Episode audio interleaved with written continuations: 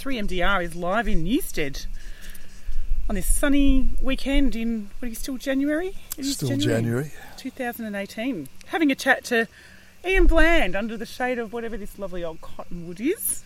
It's a beautiful old tree, isn't it? Yeah, chatting about stories and um, we've just come off a storytelling session, haven't we? We have, and a wonderful session it was. It's Hmm. great hearing uh, people's own stories. This is a new uh, event here at Newstead. It is a new event, It- it, it um, I think it's a great concept. It just takes people a little while to get to know exactly what it is. Tell our listeners a little bit about what to expect because this is not. We've talked on in the past about um, Under the Annex, which is an event that's held Yes, uh, in Melbourne at the Oakleigh Bowling Club. Oakleigh Bowling Club. Um, so, talk to people a bit about what this is, what the event's for. It's, it's called storytelling, Yeah, and a what are the parameters around telling the story? It's called a story slam, which really is kind of the current word, I guess, that people are using. But it's basically people come and tell their stories. They have five minutes. I'm the ogre with the bell and, and the stopwatch. And they have five minutes. Sometimes it's themed, but generally, when you're introducing it somewhere new, it's good to just keep it open. Tell any story you want. So, to me, that uh, just as a concept, how do you how do you know what story's going to fit the room or fit?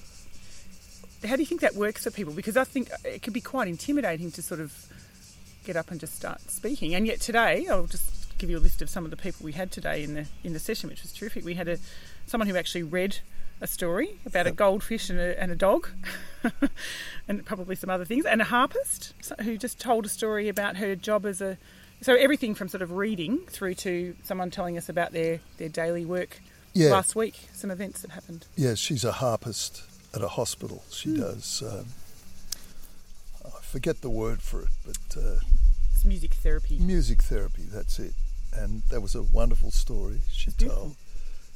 You get some very emotive, as we did today, where we had somebody telling their story, and they got very emotional about it, not expecting that they would get emotional, and that's that's nice. It shows the power of your stories and the effect they have on you when you're thinking of them yourself. Uh, you, you don't get that emotion, but when you start talking about it, it brings it out.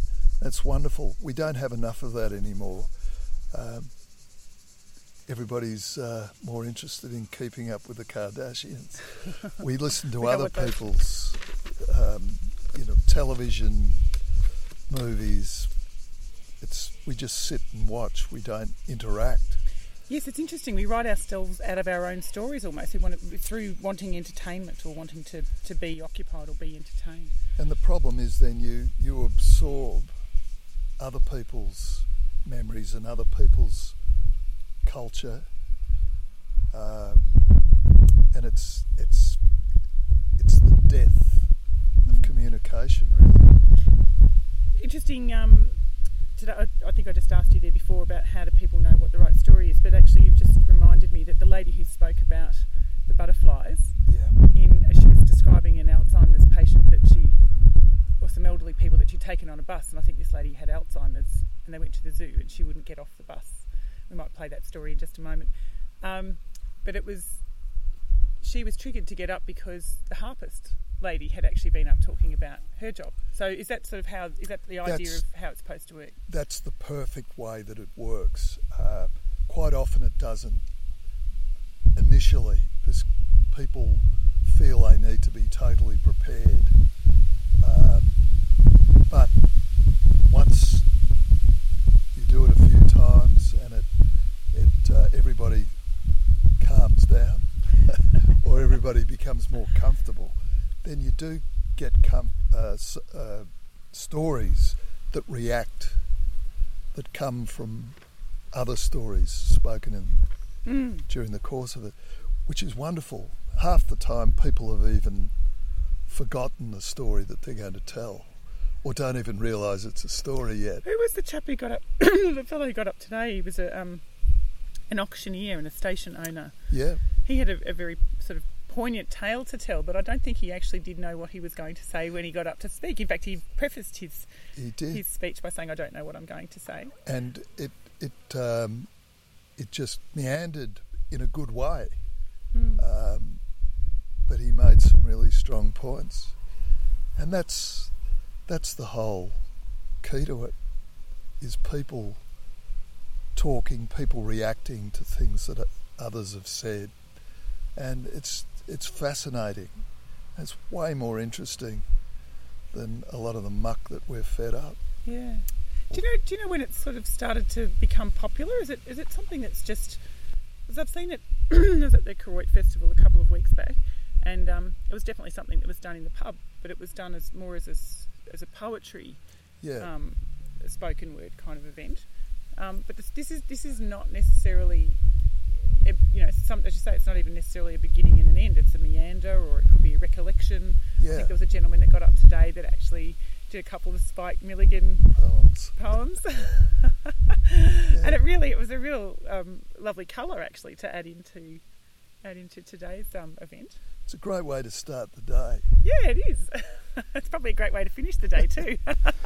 But but festivals are generally so much about going and seeing performers and acts. Mm. It, it's great to be able to participate, mm. and it's it's really important, especially for younger people as well, that they hear other people's stories and mm. that they get the opportunity to speak their own stories. One of the issues I have these days is that there is very little interaction between older generations and younger people. Um, probably when I was growing up, the local pub served that purpose once you hit 18, but it was about the only time that you'd be in with 60 year olds and talking to 60 year olds. But of course, even the, the local pub's disappearing now, and the generations tend to um, mix amongst themselves, and all all the cultural things that they observe through through the media um, is is all just targeted at their age group. and it's so produced. It's So yeah. produced, but these create opportunities. What do you think? What do you think people draw from an event like today? If you'd walked in today and you'd never, apart from a, good deal of nerves, I imagine for some people, as you say, the emotion. But what do you what do you think the benefits of, apart from the the community, the sense of community that comes together? Um, maybe just link it back to the storytelling.